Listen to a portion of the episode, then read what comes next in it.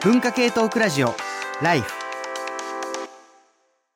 文化系トークラジオライフ、えー今日はさよならツイッター私にとっての SNS というテーマで、えーもしも、えーあなたが SNS の一部を変えられたり廃止されたりしてしまったらそれに対してどんなことを感じますか？というテーマでメール募集して、えーおります、えーいろいろちょっとメール本当にたくさん来ていて、ラジオネーム郊外鉱山、えー、ツイッター以外の SNS はアカウントを持っているだけで稼働していない状態で、ツイッターには常駐のタイプです。アニオタのアカウントと時事ネタ取得のアカウントをフル稼働です。どちらも情報収集がメインになりました。見える景色が違うのでアカウントを使い分けしてます。私は今の Twitter、X 問題に干渉的にはなっておらず、むしろ哀愁を持てないことに悲しみを感じる次第です。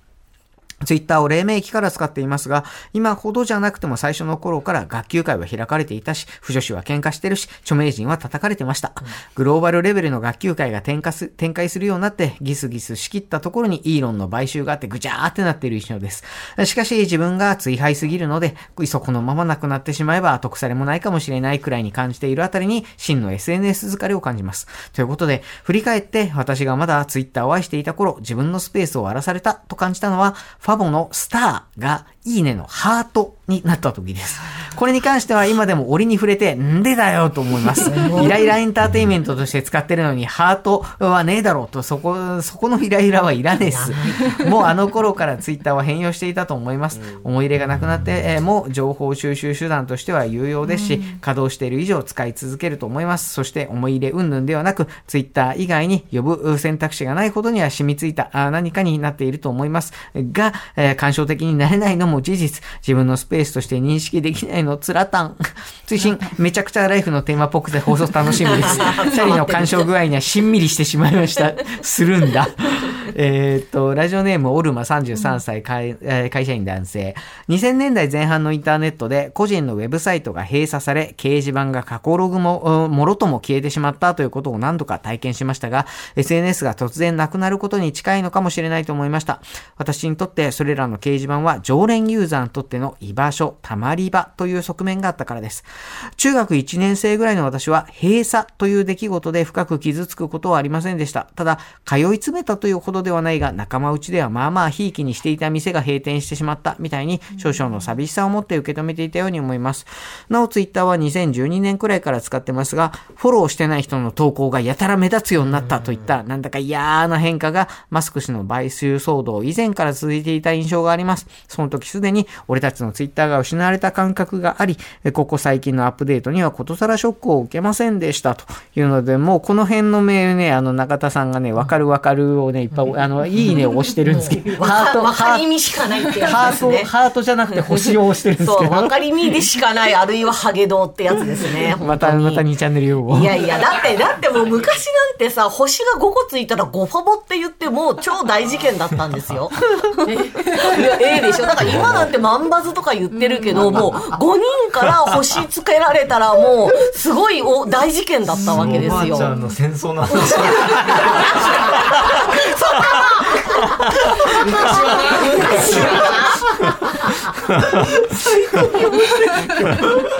いや、あの、わかるんですよ。わかるんですけど、今日ね、あの、予定通りに生き生きしてるなるほど。いや、もうなんかほら、年長風を吹かせても大丈夫なの、シチュエーションだからもうバリバリ吹かせてますけど。確かに確かに。いや、あのー二つそのあってね、まあ一つはその勝手に変えられるっていう、まあ話で、その、それこそ、なんつうの、スターがハートに変わって許せないとか、あの、何、プロフィールアイコンが四角から丸になって許せない。あれもあったね、あれもやったね。あー覚えてない。もうあーが全然わかんないさすがにそこまで行くと俺にはわからん。ちょっとねどういうこと？何が嫌だったの？あれみんな。なんか嫌なんですよ、とにかく。で、その何回やっていう感覚のやつと、このタイムラインですね。これがね、あの、僕も、どちらかというとこっちの方が、あの、大きいような気がしていて、やっぱ若い人とその SNS について、その喋るときに根本的な感覚の違いとして、SNS っていうのは自分がフォローしているアカウントから主体的に情報を得るものだと俺は思っていたのよ。でもある時期から SNS というのは、なんか何かをフォローすると、それに合わせていろいろとレコメンドされてくるチャンネルで自自分が主体的に情報を得るっていう感覚が最初からない。で、ないからなんて言うかっていうと、自然と流れてきたっていうのよ。だから自分で情報を取ってる感覚が SNS に対してないので、それは思い入れないよなと思って。あそこのあの人があんなことをしてたみたいなのを自分でコントロールできないから、なんか覚えてないけど流れてきたあれが流れてくるやつっていう、この、なんつうか、主体性を奪われてしまったことによる思い入れのなさみたいなのは、どっかで世代をこう分断してるよなって感じは、俺はしている。うん私もそれ、まあ、フィルターバブルみたいな話っていうことなのかな。その自分が、まあ、意図しているかしてないかは、まあ、ちょっといろいろあるかもしれないんだけども、まあ、向こうがリリコメンドしてきた情報が入ってくるっていう。ところに対する違和感。私もう一つあるのは、ハッシュタグで政治運動するようになったっていうことで、ツイッターの雰囲気がすごい変わったっていうのは思いますよね。ハッシュタグアクティビズムってやつですね。そうあの、まあ、ブラックライブスマターを代表とする。そうそうそう。で、まあ、そのこと自体は、まあ、もちろんね、ハッシュタグアクティビズム自体にはもちろんいいところとかあったかもしれないけど、一ツイッターユーザーからしてみると、やっぱりその意見表明の場としてツイッター使われちゃうと、やっぱりそういうこう強い主張がどんどん入ってくるようになってしまうから、チャーリーが見てて疲れるって言ってたけど、それは多分アクティビズムの場になっていったっていうことと、あとほら、ツイッターの内容をテレビで紹介するようになったじゃないああ、ですか。そっちだね。ね、で、それも、私の中ではツイッターでね、ツイッターの話っていうのは、なんかこう、仲間内のなんかさ、秘密の会話みたいな位置づけがちょっとあったんだけど、それがあんなに日の当たる場所にさ、引きずり出されると、おっとっとって思ってしまうっていう、そういう位置づけの違いっていうのも感じるよね。なうんなんか、あの、いわゆる僕がよく言ってるツイッターもはやマスメディアですよね。ってか、そのマスメディアが公式アカウント持ってて、その公式アカウントを見るために人々がフォローしてるんだから、それはマスメディアだろっていう。だからあその、ある時期までのその感覚ですよね。その、ちょっとこう自分のその思っていることとか、まあ、今盛り上がっているシーンの中で、最終的にはどっかで繋がるけれども、まあ、全然繋がりのなかった人同士が、そこにぐっと集まってきちゃうっていう、文字通りね、そのシーンとか、まあ、あるいは、あの時のあのライブにお前もいたの？みたいな、なんかそういう場だった時代が、まあ、かつてありましたと。まあ、それはまあ、なんかの思い入れを、やっぱすごくこう、生み出すし、それがまあ、なくなってしまうと寂しいという話は、まあ、ある、なと。いうところではあるが、これあれだね。あそういい よ話戻っちゃうけどいいですか？よ。あのファボが「いいね」に変わってちょっと違和感だっていう話で思い出したんですけどえっとフェイスブックが流行りだした時に私は大学生くらいの時でミクシーとかにいてそしたらミクシーも「いいね」を導入し始めたんですよね。でそれに対して友達があの今まで生理痛が辛いとか書いてたのにそれに「いいね」されたら耐えられないっていうことを言ってて、でもなんか導入されると慣れちゃうんですよ。なんかすぐ慣れちゃう。で、Facebook でなんかいいねだけじゃなくて、いろんな感情が押せるようになる 悲しいねとか、あの大切だねみたいな。で、あれ最初私も導入された時に、いや、こんな自分の感情を5、6個に分けられるなんて屈辱だとか思ってたんですけど、今めっちゃ押してて、なんかすぐ、すぐ慣れちゃうと思って、これ何なんだろうって。まあ、慣れちゃうし、俺、あれだよ、あの、それこそ、なんかこう、不法、誰かが、こう、例えば親が死にましたみたいなのに、悲しいねってみんな押してるのに、たまにハートを押す人がいて、ああれを、あれを、いや、多分本人は多分その、いろいろ押せることを知らないから、押してるだけなんだと思うんだけど、ああいうのも慣れちゃったよね。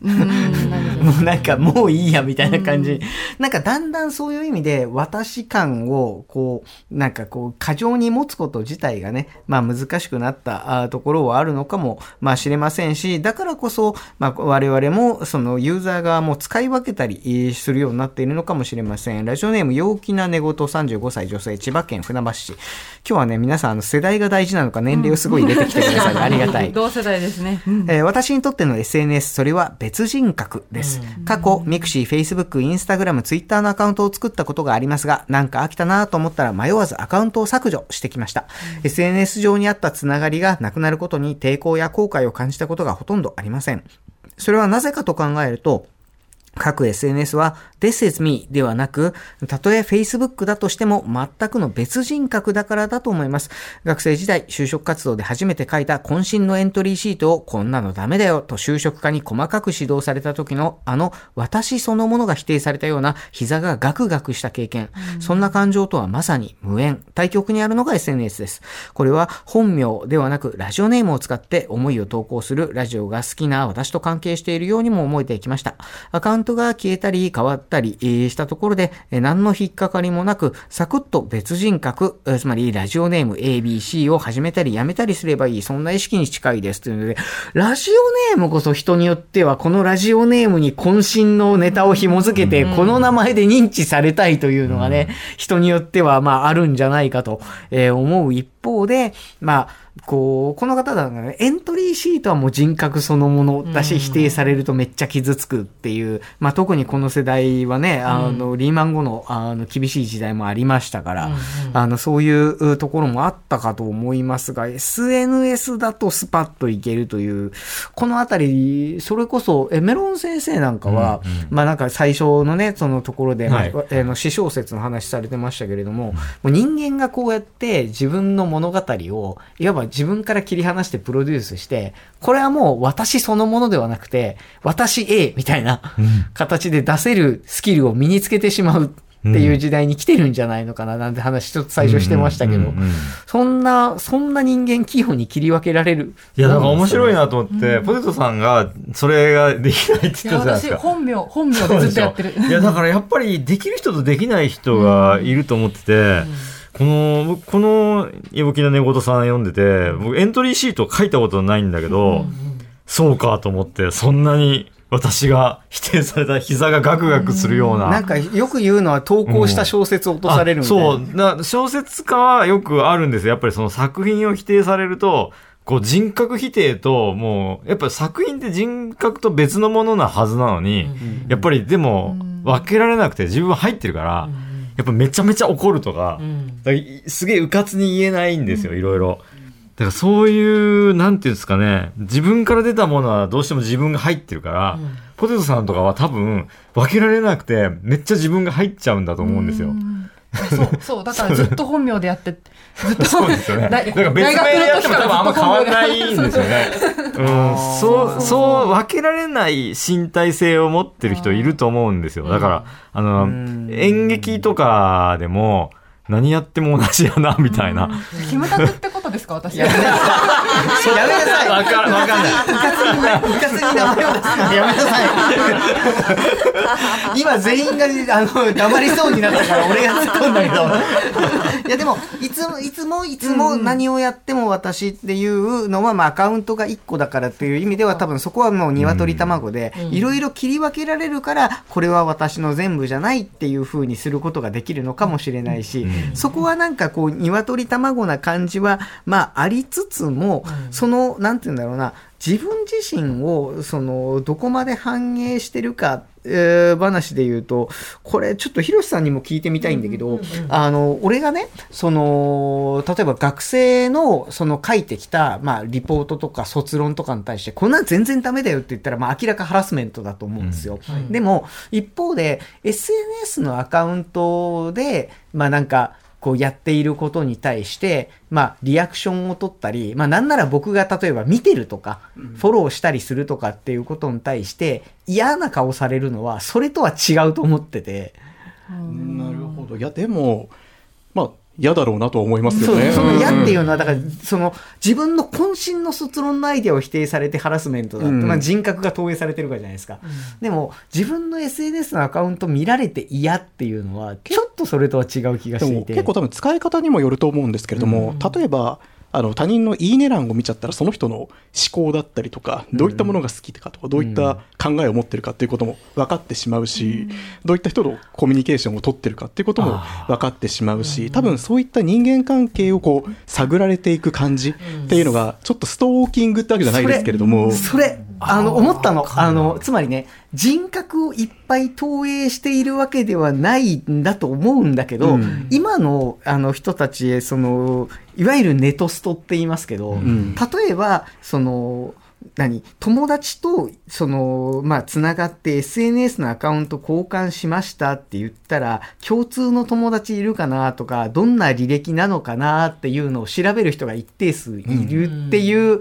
前提があって、俺がそれしてるって思われてるんじゃないかと。思って。なんかお互いにもう、なんかそこには、なんか自分の一部の履歴がちゃんと残っていて、データとしての私がそこにいるっていう、それを見られる気持ち悪さなのかなって今思った。ある種だから、まあ、キーワードになってくると思うんですけど親密権って言葉多分あると思うん。ですよね。そのまあ特に若者に関して言えば、まあ、何個もアカウント持っていて裏垢のなおかつ裏垢を持っててなおかつ裏垢を持ってるような、ある種フィルターにかけてってどんどん自分の仲のいい人たちだけにこうどんどん絞り込んで越していくような感じですよね。それをしていく中で、まあ、ある種自分の行動みたいなものを監視されているような感じっていうのはすごくなんかうん何とも言えない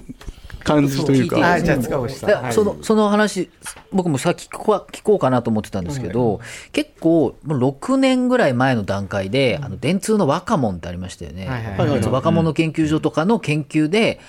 67年前の段階であの大学生裏垢大体4から5ぐらいあるみたいな、であのまだインスタがそこまで流行ってなかったから、あのそういうの TikTok とか割り引いて考えてもいいんですけれども、今も割とその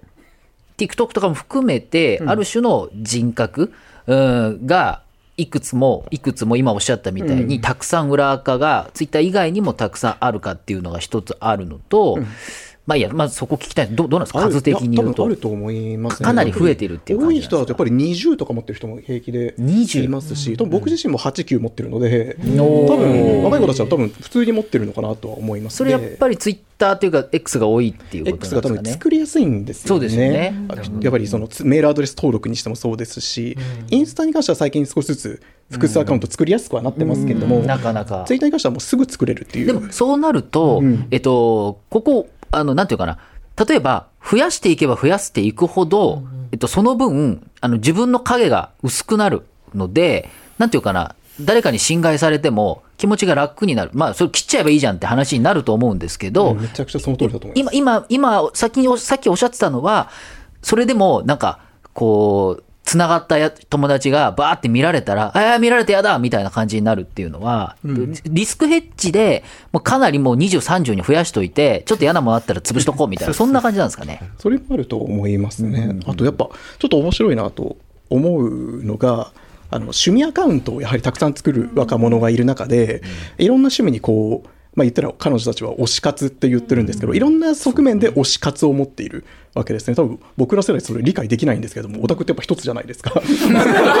その推し活をいろんな中でしていく、していく中で、あの、ここのコミュニティでは最近投稿できてませんでしたけれども、こっちのアカウントではいろいろ投稿してたので、みたいなのとか、あの、そこですよね。ある種、こっちのアカウントでは、あの、自分に興味を持たれていなかったりとか、ちょっとなんとなく、あの、疎外感みたいなのを感じたら、あの、すぐそのアカウントを切ることができるような。そうだ、感確かに。学生とインスタのやり取りしてるときに、あ先生はこっちでお願いします。つって、なんか、そっちの方で、いや、本話かなんとかって書かれてて、ああ、そうなんだ。なんかフィルターって。いうか、その人間関係をどんどん、その引き算だから人間関係自体が、最初に本垢で全部つながっといて、そこから裏垢に裏垢に誘導していって、最終5人だけが見ている、あの一番の裏垢みたいなやつとかになったりするんだけれども、その、なんつうの、そこがじゃあ本丸なのかっていうとそうではなくて、でかいところを、その本垢は本垢でちゃんとプロデューセルフプロデュースをしているから、どこが、その、なんていうの、同心円状の自分を描いたときに、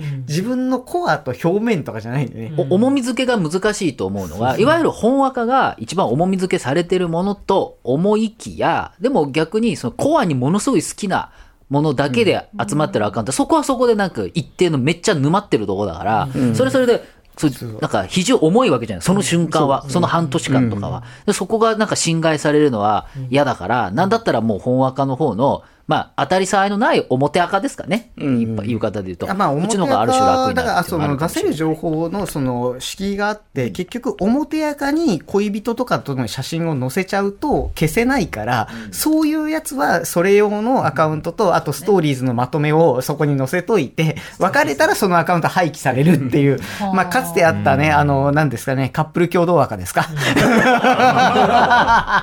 みたいな、まあなんかその悲劇をあのみんな学んだので、結局なんかこう、後々後腐れしそうな情報を一回切り分けとくっていうのは常にあるよねカッ。プル赤だけは悲劇の共有がされてる。時代的にとっても。そのいいですか？そのはいはいその SNS のサブアカあとか裏アカの裏アカのってと越していくっていう表現があったじゃないですか、それ越し切ったら最後 LINE のグループでいいんじゃない？私か、も同じこと思いました。ただそれって、ん。あの LINE ってある種現実社会におけるコミュニケーションツールみたいなところありますよね、だからあの SNS においてはまあある種その自分の知り合いじゃない人ともそれができるってこともできるし現実世界においてはその直接彼女彼らたちに伝えなくてもいい情報をなんかほのめかすっていう形ですよね。自分が今どういう状況なのか察してもらいたかったりとかあのそこを媒介にコミュニケーションを発展させていくような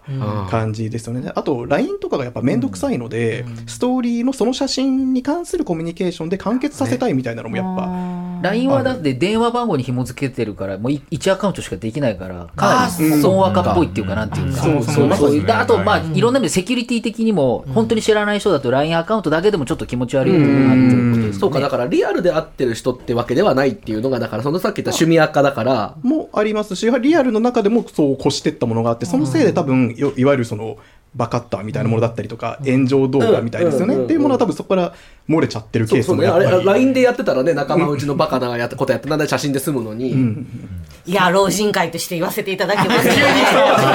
なんかいい顔してたよ。津田さんも言ってたけどね、わ男は黙って1アカウントだよっていうね、ライフでの名言をやっぱりこすりたいですよ。まあ別に私は男か女か関係ないと思うけど、私は1アカウント派です気よ。をあの気概のある人間はという、まあ、あの読み替えをするならば、そうそうそのそこであえてリスクヘッジをしないことが大事なんだっていうことを、まあ、その時津田さんはおっしゃっていたんだと思うんですね。でも、うんなんかもう、アカウントを、その、一つで、つまりその、今だと X でいっぱいアカウント作るとかじゃないですか。俺、なんか、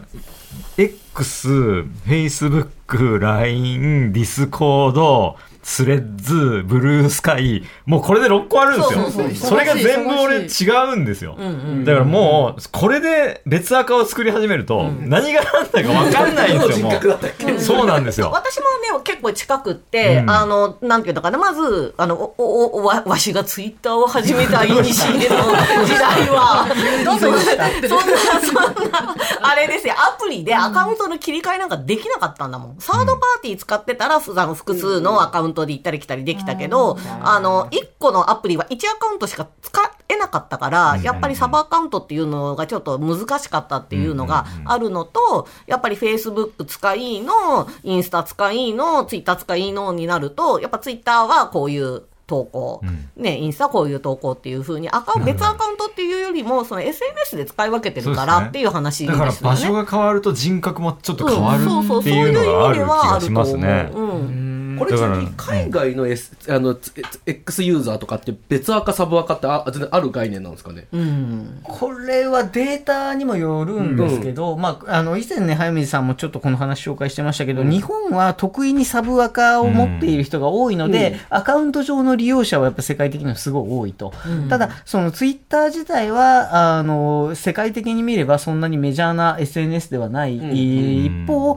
アメリカでもサブアカを作る動きがちょっとあるみたいなのは近年ちょこっとだけ言われてはいて、ただ、あの、日本がまあ得意にサブアカ作る方向にはあります。あの、というのと、えっと、これ総務省のデータによると、あの、そもそもやっぱり有名人のアカウントか親しい人の動向を知るために使っている見るだけアカウントが大半を占めているので、あの、このサブアカっていうのも発信前提に僕ら喋ってますけど、さっきの推し活と一緒で、推しの情報だけ取る、あの、X のアカウントみたいな形形の使い分けをしているう場合もあって、でそのうんその中でそうまさに RSS のうプラスレコメンドのような形で入ってくる情報に例えばあのチケット交換とかあの同じあの近い席のとかああいうことでそのつながった人たちと現場で会ってみたいな。そういうあの形であのそこのアカウントに紐づいた関係ができることもあるけれども、あくまでコミュニケーションとか、人とつながるとかそういう話では